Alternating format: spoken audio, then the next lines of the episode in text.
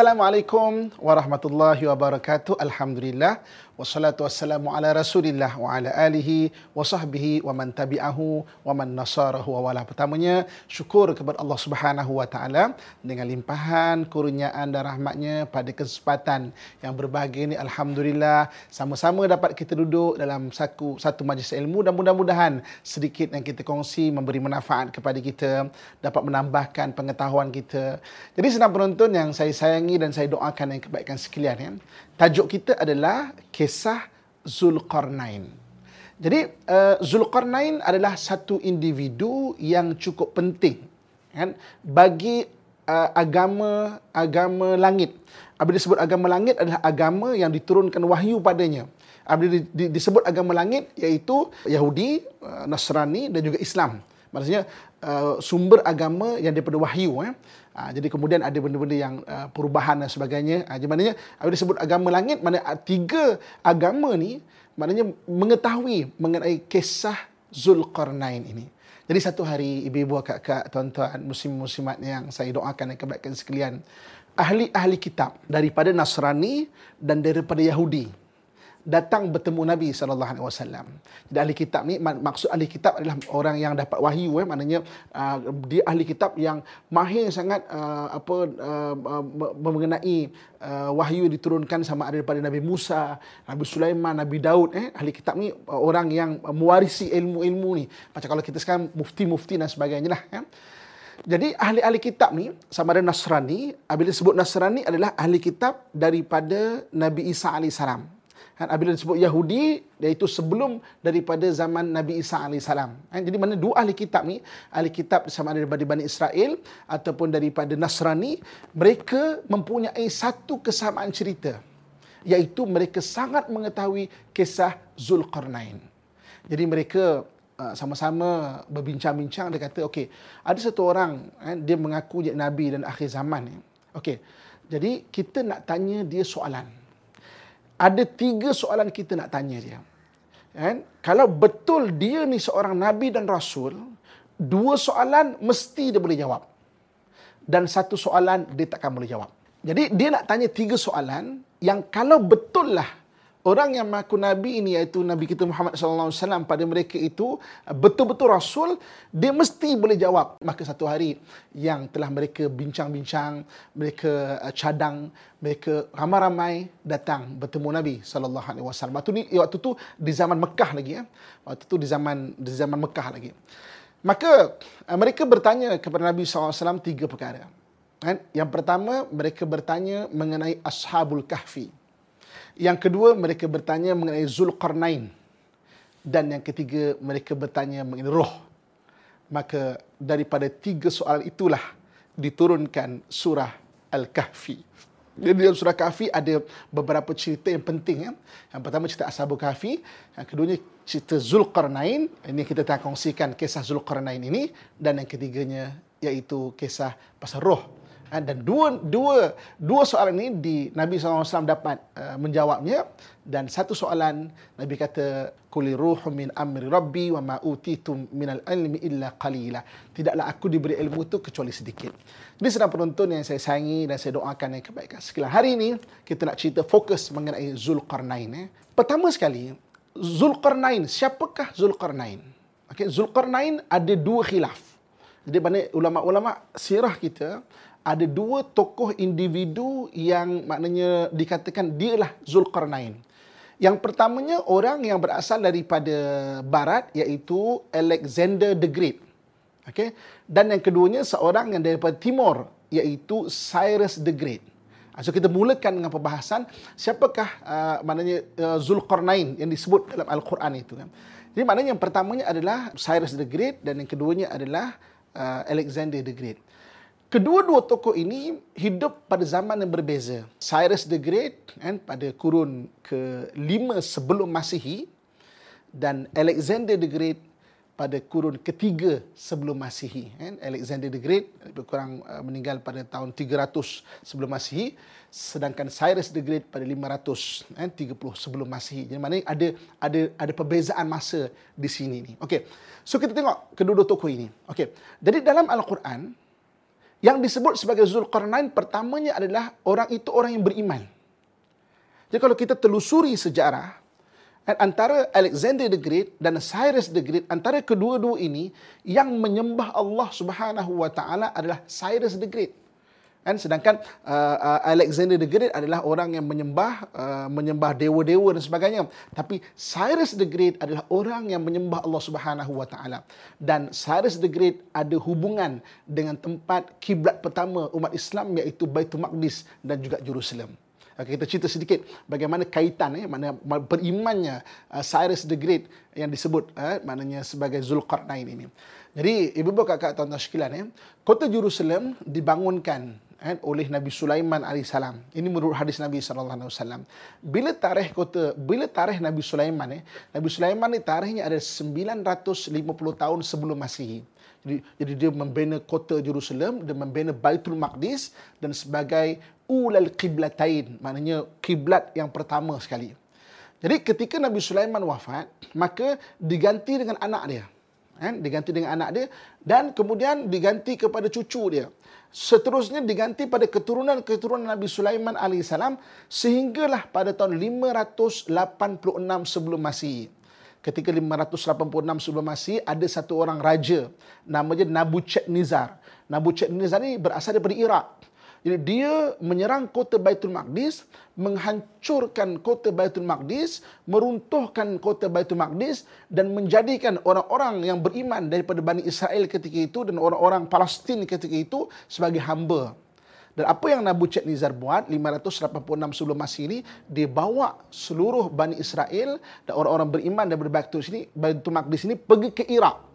Pergi ke Iraq untuk apa? Untuk menjadi hamba di sana. Kemudian 586 sebelum Masihi lebih kurang dalam 540 sebelum Masihi. Ketika itulah Cyrus the Great menyerang Baghdad, Cyrus the Great menyerang Iraq dan membebaskan seluruh orang beriman dan seluruh orang-orang yang ada menjadi hamba daripada Baitul Maqdis daripada kota Jerusalem ini membebaskan daripada cengkaman Nebuchadnezzar dan membawa mereka pulang kembali ke Baitul Maqdis dan Cyrus the Great membangunkan kembali kiblat pertama kita iaitu Baitul Maqdis ini. Jadi kalau kita menurut sejarah orang yang beriman kepada Allah Subhanahu Wa Taala di antara dua tokoh yang menjadi khilaf. Satu adalah Alexander the Great, satu lagi adalah Cyrus the Great. Antara kedua-dua ini, kan, Cyrus the Great lebih hampir kepada apa yang disebut dalam Al-Quran sebagai orang yang beriman yang menguasai banyak tempat daripada timur ke barat. Jadi kalau kita kita cerita di sini dan ijtihad saya sendiri, saya bersetuju dengan uh, pendapat yang mengatakan Cyrus the Great adalah Zulkarnain.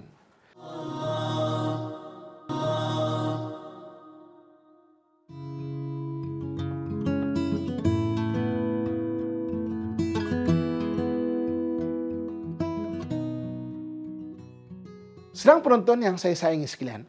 Okey, perkara yang kedua. Kan? Bagaimana eh, digelar sebagai Zulkarnain ini? Zulkarnain adalah satu istilah Al-Quran. Zulkarnain bermaksud yang mempunyai dua tanduk. Okey, jadi juga terdapat khilaf sekarang. Kan? Kenapakah tokoh yang disebut dalam Al-Quran ini yang ditanya oleh ahli kitab ini digelar sebagai Zulkarnain? Ada dua pendapat. Yang pertamanya kerana dia memakai mahkota kerajaannya dengan dua tanduk. Ah, macam orang Viking tu kan. Ah, jadi tapi kalau Viking tu, Viking daripada barat, dia dia apa dia pakai dua tanduk tu mana semua tentera-tentera dia pakai dua tanduk. Eh, tapi ini mahkota raja dia adalah dua tanduk eh. Ada dua tanduk. Ha, jadi jadi kalau topi perang kalau macam, depan saya belakang saya ini ini ini ada antara baju perang, topi perang dan sebagainya. Topi perang tu biasa daripada besi ya. Untuk apa? Untuk mengurangkan mudarat eh. Bila perang kan orang menghayunkan pedang dan sebagainya. Jadi at least uh, paling kurang boleh uh, uh, menjaga ataupun uh, uh, boleh mempertahankan bahagian kepala ni. Luka-luka juga kan. Jadi maknanya tapi boleh boleh bertahan. Jadi sekarang Zulkarnain pendapat yang pertama kenapa dia digelar sebagai yang mempunyai dua tanduk kerana dia mahkota dia adalah dengan menggunakan dua tanduk. Itu pendapat pertama. Dan pendapat yang keduanya, kan, kenapa dia digelar sebagai Zulkarnain? Kerana dia sendiri Allah Subhanahu Wa Taala jadikan dia ada tanda-tanda kan keistimewaan iaitu dia ada dua tanduk. Kan? Ha, ada dua tanduk.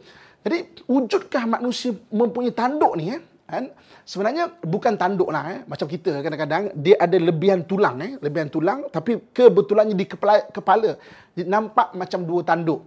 Dan benda tu bukan sebagai satu benda yang uh, aib dan sebagainya. Memang maknanya adalah kelebihan yang menunjukkan dia tu lain daripada yang lain. Kan punya dua tanduk.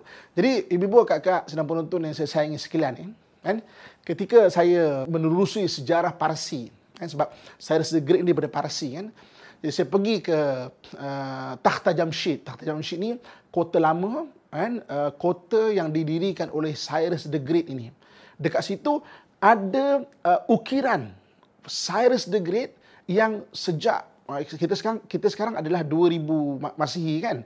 Dia dah 5500 tahun sebelum Masihi, mana sudah 2500 tahun kan maknanya uh, ukiran itu berada di Takhta Jamshid ataupun dekat singgasana Jamshid yang berada di yang berada di, uh, di di di Parsi itu dan yang menariknya mereka memang melukis gambar Cyrus the Great dengan mempunyai dua tanduk. Jadi sebab itu, jadi apabila saya pergi ke sana menelusuri sejarah uh, Zulkarnain ini, dan kalau kita lihat uh, di sudut memang kalau Cyrus the Great itu adalah uh, Zulkarnain yang dalam Al-Quran, memang ada dua pendapat. Satu memang topi besinya adalah yang punya dua tanduk. Satu lagi dia tu sendiri ada mempunyai dua tanduk. Dan benda ni kita tak jumpa lakaran uh, bagi uh, Alexander the Great sebagai orang yang punya dua tanduk. Itu yang menarik dia. Sebab itu ahli kitab agak terkejut. Sebab apa? Ketika Allah Subhanahu Wa Taala menurunkan wahyu dalam surah Al-Kahfi bercerita mengenai uh, Iskandar uh, cerita mengenai Zulkarnain ini Nabi sallallahu alaihi wasallam boleh menjawab melalui Al-Quran yang diturunkan oleh Nabi sallallahu alaihi wasallam dan Nabi ceritakan kepada ahli kitab dan sebahagian ahli kitab beriman. Maka mereka kata, "Oh, betul." Sebab tidak ada satu orang pun yang mengetahui mengenai kisah Zulkarnain ini melainkan orang itu nabi. Kan? Sebab sebab sebab memang ahli kitab memang saja nak test nabi tu. Ha, tiga tiga soalan tu yang yang diturunkan dalam surah Al-Kahfi.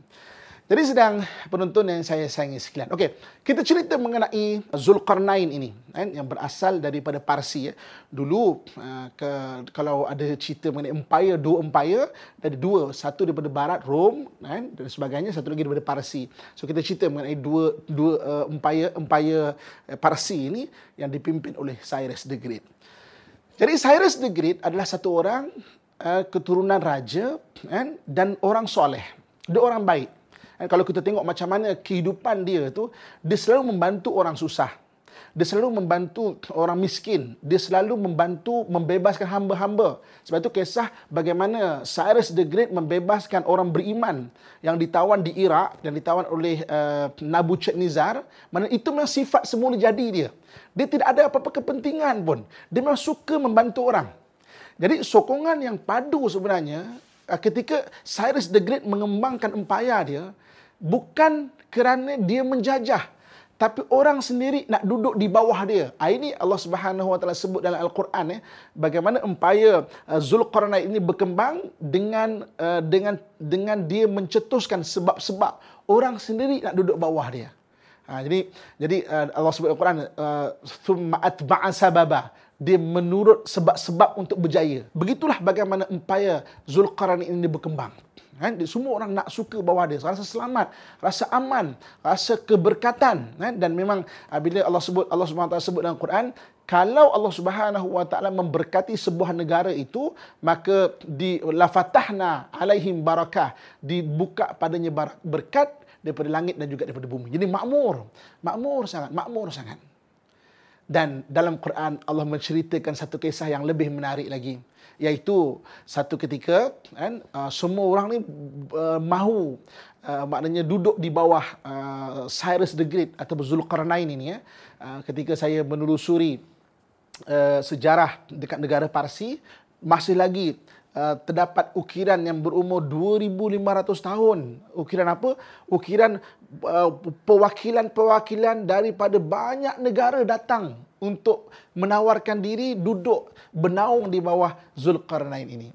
Dan Al-Quran menceritakan satu kisah iaitu sampai satu ketika Zulkarnain melawat kawasan-kawasan dia. Sampai di perbatasan sebuah negara yang belum lagi bernaung di bawahnya. Maka dia bertemu dengan satu kumpulan kaum. Kaum yang tidak difahami bahasanya. Maknanya bahasanya agak pelik lah. Bahasanya agak pelik.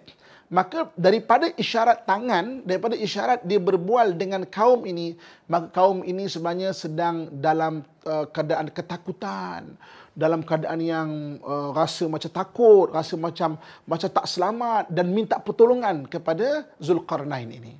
Kan? Maka Zulkarnain kan, daripada apa yang diisyaratkan oleh uh, kaum ini, rupanya kaum ini berhadapan dengan satu makhluk, sekumpulan makhluk aneh yang diberi nama Gog and Magog ataupun dalam bahasa Arabnya Ya'jud dan Ma'jud.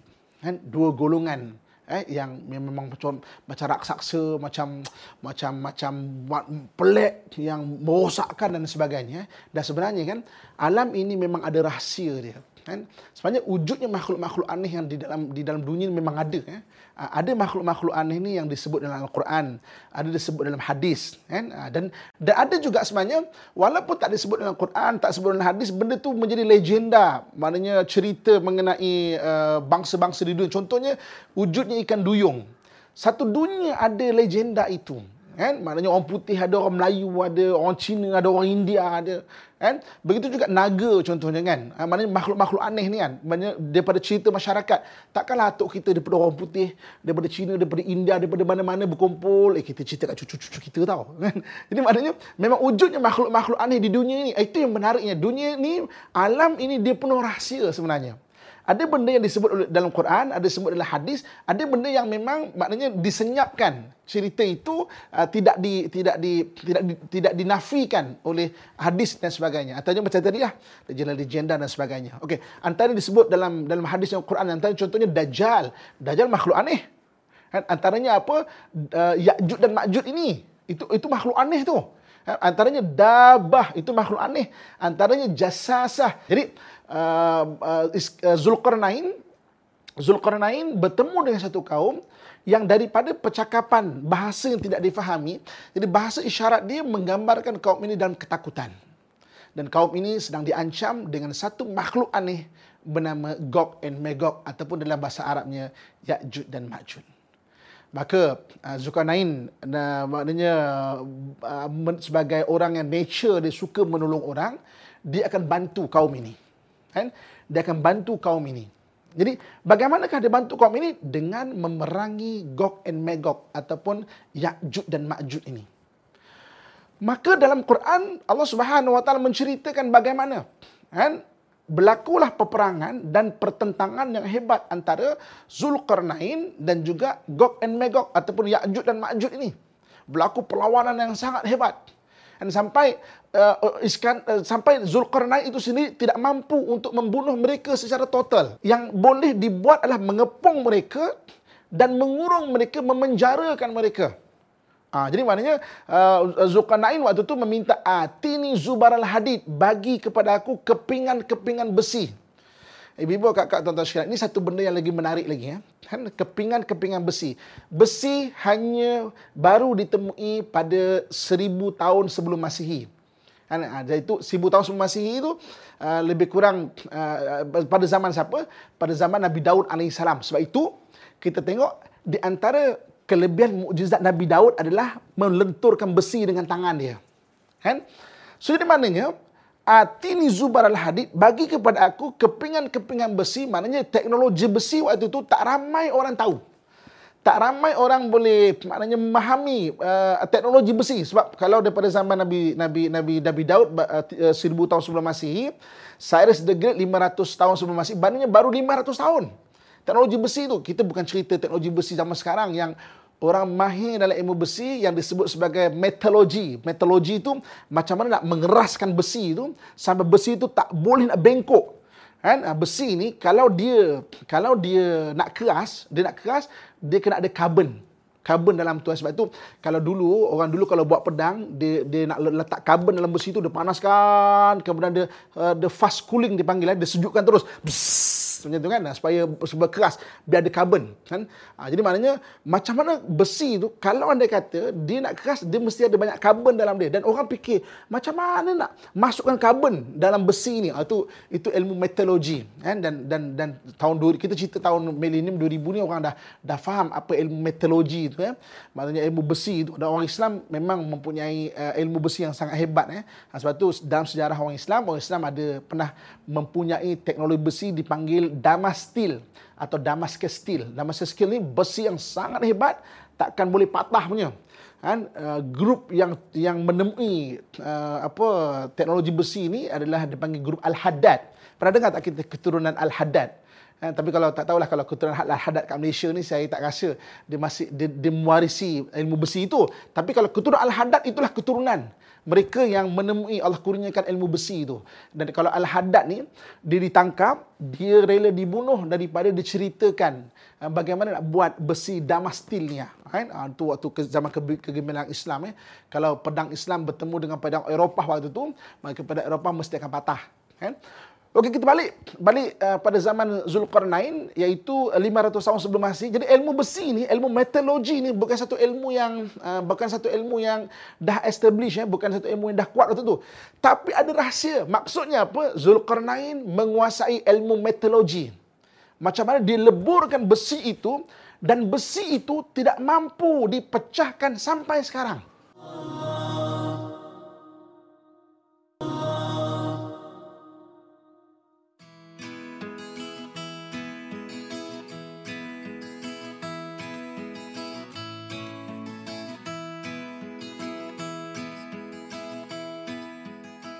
besi itu tidak mampu dipecahkan sampai sekarang. Sebab itu ah, kalau kita tengok dalam hadis Nabi wasallam ah, kumpulan ataupun kaum ataupun binatang pelik bernama Gog and Magog ini di antara tanda hari kiamat besi itu akan pecah. Maknanya dia akan keluar balik macam anai-anai yang akan kembali menakutkan manusia. Itu itu antara tanda uh, besar uh, hari kiamat adalah keluarnya Ya'juj dan Ma'juj ataupun Gog and Magog ni. Dia, dia keluar balik, sebab pecahnya itu. Tapi bayangkan eh, kalau zaman sekarang kita tahun 2020 ni maknanya sudah hampir 2500 tahun besi itu memagari, besi itu mengurung Ya'juj dan Ma'juj ni. Jadi maknanya uh, Tini Zubar al-Hadid bukan semata-mata besi itu. Ada ilmu metallurgi yang Allah Subhanahu Wa Taala berikan kepada Zulkarnain. Sebab itulah nama dia sangat hebat eh. Uh, ilmu besi yang Allah kurniakan kepada dia tu. Uh, jadi sedang penonton yang saya sayangi sekalian, maka dikepung eh, maknanya uh, uh, grup Gog and Magog ataupun Ya'juj dan Ma'juj di satu kawasan pegunungan. Ulama membahaskan manakah kawasan pegunungan ini? Di mana wallahu alam uh, ada ulama yang berijtihad uh, tempat tempat uh, maknanya uh, uh, Zulkarnain ini uh, mengurung Ya'juj dan Ma'juj ini adalah di negeri Mawara an-Nahar and kingdom behind the river. Kan jadi kalau kita tengok uh, perkembangan uh, sejarah manusia manakah negeri-negeri kingdom behind the river ataupun negeri di belakang sungai negeri-negeri di belakang sungai iaitu kalau sekarang ni negeri Asia Tengah ataupun negeri Tantan tu kan uh, Uzbekistan, Kyrgyzstan, Tajikistan, Turkmenistan, uh, Gohit-Gostan Mak kata Firamli kan. Tapi negeri Tantan tu kan. Tataristan. Negeri Tantan tu adalah negeri Mawar An-Nahar. Negeri di belakang sungai. Kenapa disebut sebagai negeri di belakang sungai? Sebab negeri itu dia dia di, di, dipagar dengan dua sungai iaitu sungai Sirdaria dan sungai Amudaria.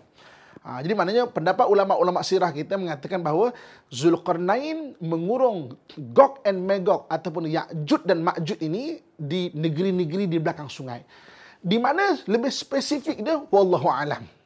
Tapi kan di antara tanda-tanda kan Ya'juj dan Ma'juj itu akan keluar apabila keringnya Tasik Galili kan.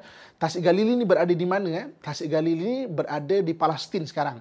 Dia berada di di di, di Tiberias Tiberias ataupun Nazares eh? Nazares dari satu satu tasik dipanggil Sea of Galilee ataupun Buhairah Al-Jalil. Kalau dalam bahasa Arab dia Buhairah Al-Jalil mana tasik Al-Galili. Tasik Galili ni tasik yang uh, Nabi Isa alaihi Nabi Isa kampung di sekitar situ. Nabi Isa pernah menunjukkan 27 mukjizatnya di tasik Galili itu jadi jadi di antara tanda-tanda Ya'juj dan Ma'juj itu akan keluar keringnya tasik Galili. Dan sedang penonton yang saya sayangi sekalian dalam sekarang keadaan sekarang ini tasik Galili airnya semakin tahu saban tahun surut. Setiap tahun satu meter turun. Turun turun turun. Makin makin start, start mula ke kering mulai kering kan? Itu yang kita tahu oh betul hadis Nabi SAW maknanya tasik itu lama dah wujud. Kalau ikut macam mustahil lah boleh kering. Tapi kenapa sekarang tiba-tiba tasik itu setiap tahun kering? Satu meter, satu meter, satu meter. Dan dalam tasik, dalam kedalaman tasik Galili adalah 50 meter saja tinggal. Jadi kalau dia konsisten turun satu meter, satu meter, maksudnya apa? 50 tahun lagi keringlah tasik Galili. Kalau kering tasik Galili, maknanya keluarlah Ya'jud dan Ma'jud itu. Uh, mungkin uh, mungkin daripada sudut uh, sains dia, mungkin pressure daripada tasik Galili itulah yang menutup uh, apa yang macam katakanlah tasik Galili itu pressure dia yang menutup supaya tembok tu tidak dipecahkan. Ya, bila pressure tu sudah tidak ada, mungkin ketika itulah uh, Gog and Magog atau Ya'juj dan Ma'juj ini boleh uh, mana memecahkan tembok dan keluar seperti mana anak anai yang akan memakan uh, rumah-rumah dan sebagainya, merosakkan manusia dan sebagainya. Itu di antara tanda besar hari kiamat. Jadi maknanya Ya'juj dan Ma'juj dikurung oleh Zulkarnain. Jadi Zulkarnain tarikhnya bila 500 tahun sebelum Masihi ya. 500 tahun sebelum Masih. Jadi sedang penonton yang saya sayangi sekalian. Okey, setelah Ya'juj dan Ma'juj ini uh, dikurung, kan? Maka uh, ancaman besar makhluk-makhluk aneh ni ancaman besar makhluk-makhluk aneh ni maknanya sudah sudah sudah tak ada lah ataupun sudah hilang. Maknanya semenjak daripada itulah kisah makhluk-makhluk aneh ni banyak hilang. Ha, dulu dulu banyak cerita-cerita makhluk aneh dan sebagainya. Dan sebab itu dah kalau kita tengok dan besok tanda akhir zaman banyak makhluk-makhluk aneh akan keluar balik eh. Keluar balik. Dajjal tiba-tiba keluar ya'juj dan ma'juj akan keluar balik dabah akan keluar jasasah dan dan makhluk-makhluk aneh yang pelik-pelik ni akan keluar timbul balik. Mana mereka sekarang? Wallahu alam. Ibu kakak tuan-tuan muslimin dan muslimat rahmatullah sekalian. Okey. Satu lagi satu lagi yang uh, yang ini pula uh, adalah perawian ahli kitab. Okey. Jadi perawian perawian ahli kitab, apabila kita sebut ahli kitab, ahli kitab maksudnya daripada sama ada Nasrani ataupun Yahudi, kan? Nah, jadi perawian ahli kitab ini dipanggil istilah dia adalah Israiliyat. Israiliyat, eh? Israiliyat. So, bagaimana kita sebagai orang Islam, pandangan kita dalam kita uh, mendengar cerita-cerita Israiliyat, apa kata Nabi SAW? Kalau cerita itu bertentangan dengan Al-Quran ataupun hadis, maka kamu kena tolak. Ha, sebagai contoh katakan eh, uh, banyak juga cerita-cerita ahli kitab ni yang yang menghina ataupun memandang rendah nabi-nabi yang terdahulu. Contohnya uh, ada cerita-cerita ada cerita-cerita uh, contoh Nabi Lut alaihi salam sebab uh, orang ketika zaman Nabi Lut alaihi salam semuanya orang yang uh, suka uh, perhubungan sejenis Oh, jadi maknanya Nabi Lut AS akhirnya uh, ada ada anak perempuan, anak perempuan ni tak laku, maka oh, maknanya Nabi Lut AS mem, maknanya membuat hubungan anak perempuan dia. Oh, na'udzubillah, maha suci. Uh, Allah, Nabi itu maksum, terpelihara daripada benda-benda yang tak baik. Itu, itu Israeliat. Jadi kata Nabi SAW, kalaulah anda kata cerita itu bertentangan dengan Al-Quran ataupun hadis, tolak. Habis itu, wahai Rasulullah, kalau cerita Israeliat, tak bertentangan dengan Al-Quran ataupun hadis, maka Nabi kata apa? Kamu boleh dengar sebagai penceritaan. Cerita, ambil iktibar daripada dia, kan? jangan menidakkan. Sebab itu cerita ahli kitab. Kan?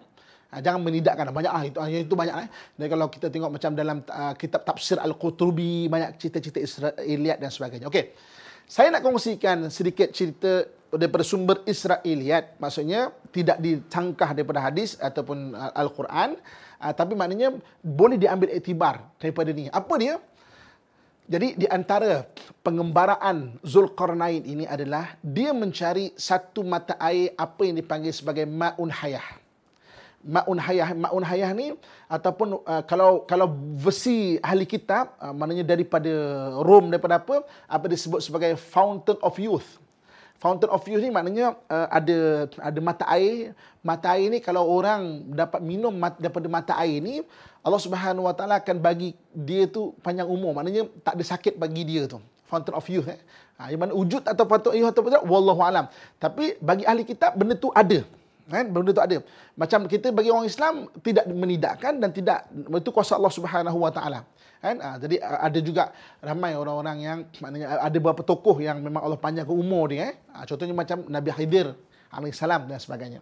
Ha, jadi maknanya kenapakah Zulkarnain ini mengembara sampai ke mana-mana dan sebagainya kan antaranya adalah kalau mengikut ahli kita adalah dia mencari maun hayah ataupun fountain of youth itu kan Ha, so akhirnya dia dia dia jumpa dah kan, fountain of youth ataupun maun hayah ini. Ha, tapi bila dia sampai ke satu tempat tu dia ada, dia ada tanda-tanda dia, dia ada ciri-ciri dia, bentuk awan dia, bentuk keadaan dia.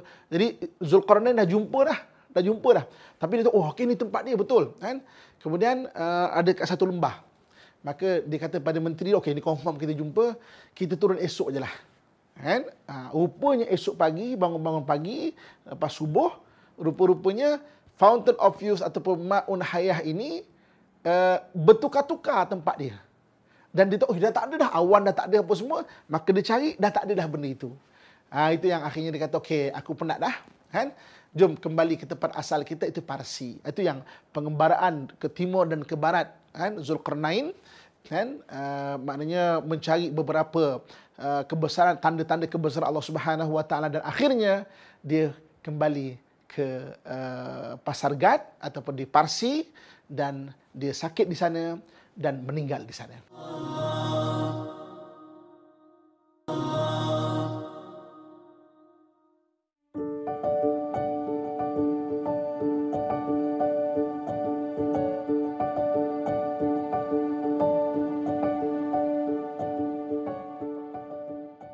kita boleh tengok eh maknanya uh, kuburnya uh, apa uh, Zulkarnain kan? Di Pasar Gad maknanya ada satu uh, bahagian besar.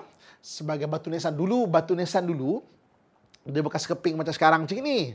Dia, dia buat satu macam dom satu macam macam rumah kat situ. Mayat tetap kat bawah tapi maknanya dia buat satu dom ataupun satu bahagian kat situ kan? Situ itulah uh, uh, makamnya Zulkarnain ini. Dan Uh, ketika Zulkarnain akhir hayat dia kan? Ketika akhir-akhir hayat dia maka dia orang yang beriman sangat baik kemudian dia suka untuk berkongsikan benda-benda keimanan agar rakyatnya itu mengambil contoh keimanan pada dia tu maka ketika dia sakit dia berpesan kalau besok aku meninggal kan kalau aku meninggal besok ketika jenazahku nak dibawa ke perkuburan maka keluarkan tangan aku keluarkan tangan aku ni daripada keranda tu. Kan? Iringilah untuk bawa ke kuburan. Kenapa wahai tuanku? Kata pembesar-pembesar Zulkarnain. Kan? Biarlah orang melihat. Lihatlah lihatlah Zulkarnain. Orang yang mempunyai kekuasaan timur dan barat. Orang yang memerangi Gog and Magog ataupun Ya'jud dan Ma'jud. Tentera yang tidak terkalah. Kan? Hartanya banyak kan apa kekuasaannya hebat tetapi ketika dia meninggal dia tidak membawa apa-apa pun dalam hidupnya hanya amalan saja yang penting. Benar ketika kan, Zulkarnain ataupun Cyrus the Great ni menghembuskan nafas yang terakhirnya ketika dalam perjalanan menuju ke kuburannya kerandanya itu tangannya itu di maknanya di, di, di, dikeluarkan maka orang bawa tangannya itu terkapar-kapar begini orang mengambil iktibar keimanan tengoklah lihatlah raja kita kan? Orang yang hebat tentera tidak terkalah dalam sejarahnya tidak mengalahkan kan? Gog and Magog ataupun Ya'juj dan Ma'juj ini tidak membawa apa-apa pun ketika hidupnya ketika kematiannya yang dibawa hanyalah amalannya menangis semua rakyatnya mendapat mengambil iktibar daripada apa yang uh, diajarkan kepada kepada kepada rakyatnya oleh Zulkarnain. Jadi saudara menonton, ibu-ibu, kakak, tuan-tuan muslimin dan muslimat dan rahmat Allah sekalian. Okey? Kita nak cerita kesimpulan dia. Okey, kesimpulan dia. Jadi sirah Zulkarnain ini yang paling besar dalam Quran Allah Subhanahu Wa Taala sebut bagaimana Zulkarnain boleh menjadi orang yang hebat kerana dia selalu mencetuskan sebab-sebab untuk berjaya. kita akan banyak kali jumpa dalam Quran surah Kahfi apabila cerita pasal Zulkarnain ini, Zulkarnain ini kan? Fa'at ba'asa baba kemudian thumma atba'a sababa. Dia mencetuskan sebab-sebab untuk berjaya ataupun kalau kita kita bahasa moden sekarang eh uh, uh, uh, cause and effect. Uh, maknanya dia melalui benda-benda itu. Nak berjaya kena rajin. Nak berjaya kena sungguh-sungguh. Nak berjaya kena jangan mengalah. Nak berjaya kena uh, betulkan attitude. Uh, nak berjaya kena ada positive mental attitude. Jadi benda-benda benda-benda uh, benda-benda Zulkarnain itu diceritakan sebab apa? Dia selalu menjejaki jejak-jejak orang berjaya dan mencetuskan sebab-sebab untuk berjaya. Inilah kenapa Zulkarnain menjadi Zulkarnain. Hebatnya itu sebab dia berusaha usaha yang berterusan untuk memperbaiki kelemahan diri dia dan untuk mencipta kecemerlangan-kecemerlangan. Jadi apa yang kita boleh ambil iktibar di sini adalah adalah adalah kita dalam hidup kita jangan pernah untuk mengalah. Jangan mengeluh dalam hidup, kan? Jangan jangan jangan putus asa dalam hidup. Jangan rasa macam kita tidak mempunyai harapan lagi dalam hidup. Setiap perkara itu akan kalau diusahakan dengan cara yang betul, Allah Subhanahu Wa Taala akan bagi insya-Allah mengeluh tidak pernah merubah apa-apa. Itu uh, pengajaran terbesar dalam kisah Zulkarnain ini. Jadi bibi kakak tuan-tuan muslimin dan muslimat rahmatullah sekalian, balik nanti atau berhabiskan cara kita, bukalah surah Al-Kahfi. Kita telusurilah sejarah Zulkarnain yang ditanya kepada Nabi SAW. Kemudian Allah Subhanahu Wa Taala menurunkan ayat dalam Al-Quran menceritakan mengenai kisah beliau yang sangat hebat. Kemudian dapat kita dapat kemudian kisah-kisah daripada hadis-hadis Nabi SAW yang mensyarahkan lagi kisah yang berada dalam Al-Quran ini. Jadi saya rasa setakat ini saja dulu yang boleh kita kongsikan bersama. Yang baik datang daripada Allah Subhanahu Wa Taala, yang lemah dan kurang terkelemahan diri saya sendiri, kita akhiri dengan doa insya-Allah.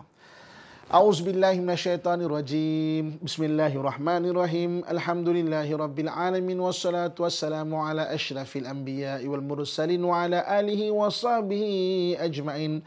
Mudah-mudahan Allah jadikan saya dan kamu sekalian hamba Allah yang soleh dan solehah yang sentiasa mentaati perintahnya dan meninggalkan segala larangannya. Ya Allah ya Tuhan kami jadikanlah kami orang yang sentiasa bersyukur di atas segala nikmatmu ya Allah. Jadikanlah kami orang yang sentiasa bersabar di atas segala ujian daripadamu ya Allah. Jadikanlah kami orang yang sentiasa beristighfar di atas segala dosa dan kesalahan kami ya Allah. Jika engkau matikan kami, matikan kami dalam keadaan beriman dan tanpa sebarang fitnah serta kekecewaan, Ya Allah. Sudahi hidup kami dengan husnul khatimah, Ya Allah. Ya Allah, Ya Tuhan kami, seperti mana yang telah kau berikan kepada Zulkarnain, Ya Allah. Seperti mana solehnya Zulkarnain dan orang terdahulu daripada kami, Ya Allah. Kurniakanlah soleh itu kepada kami, Ya Allah. Kepada ahli keluarga kami, Ya Allah. Dan sesiapa saja yang menuntun majlis ilmu kami pada hari ini ya Allah. اللهم ربنا آتنا في الدنيا حسنة وفي الآخرة حسنة وقنا عذاب النار. وأدخلنا الجنة مع الأبرار. يا عزيز يا غفار يا رب العالمين. وصلى الله على سيدنا ومولانا محمد وعلى آله وصحبه أجمعين. سبحان ربك رب العزة أما يصفون.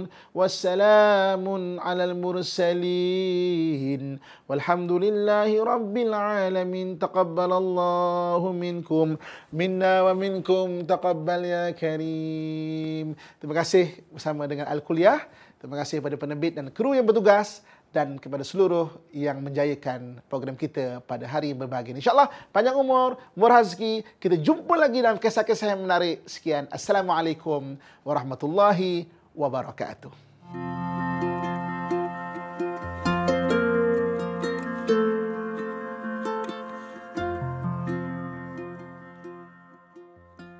Datang seorang lelaki kepada Nabi sallallahu alaihi wasallam meminta nasihat daripada Nabi, "Ya Rasulullah, ausini Ya Rasulullah berilah pesanan, nasihat, wasiat kepada aku. Nabi bagi tahu la taghdab, jangan marah. Dia kata ya Rasulullah lagi. Nabi kata lagi la taghdab, jangan marah. Ditanya lagi ya Rasulullah lagi. Nabi SAW kata la taghdab. Nabi kata jangan marah. Sebab Nabi SAW tahu orang yang bertanya ini ada masalah dalam nak menguruskan kemarahan dia. Maka Nabi bagi pesan la taghdab, jangan marah. Adakah kita sebagai manusia tak boleh marah? Tak. Sebenarnya sebagai manusia yang ada perasaan pasti ada kemarahan. Nabi sallallahu alaihi wasallam juga pernah beberapa kali menunjukkan kemarahannya. Apatah lagi dalam perkara-perkara yang Allah Azza wa Jal murka. Nabi SAW juga akan marah bila ada orang yang cross ataupun melangkaui batasan yang Allah Azza wa Jal telah tetapkan. Tetapi dalam urusan biasa kita, dalam urusan dunia kita, cuba sedaya upaya untuk kita tahan kemarahan kita sebab kemarahan adalah punca kepada pelbagai keburukan dan kalau kita tak boleh awas ataupun tak boleh nak kawal kita punya emosi, kita akan boleh membuat sesuatu yang pasti kita akan menyesal. Jadi dalam sunnah Nabi sallallahu alaihi wasallam ajar kepada kita beberapa tips kalau kita marah. Yang pertama baca a'udzubillah. A'udzubillah minasyaitanir rajim. Kita berlindung daripada Allah daripada syaitanir rajim sebab kemarahan itu daripada syaitan. Yang kedua, kita ambil wuduk sebab syaitan itu dibuat daripada api dan yang memadamkan api itu air. Dan yang ketiga, kalau Nabi kata kalau kita berdiri duduk dan kalau kita duduk kita baring. Maksudnya jangan ambil langkah ke depan untuk nak lempiaskan kemarahan tapi kita ambil satu langkah ke belakang supaya boleh meredakan kemarahan kita dan insya-Allah kalau kita boleh jaga kontrol kita punya emosi maka kita akan selamat dunia dan akhirat ya rabbana a'tarafna bi annana aqtarafna wa ananna asrafna على لظى أسرفنا يا ربنا اعترفنا بأننا أقترفنا وآننا أسرفنا على لظى أسرفنا فتب علينا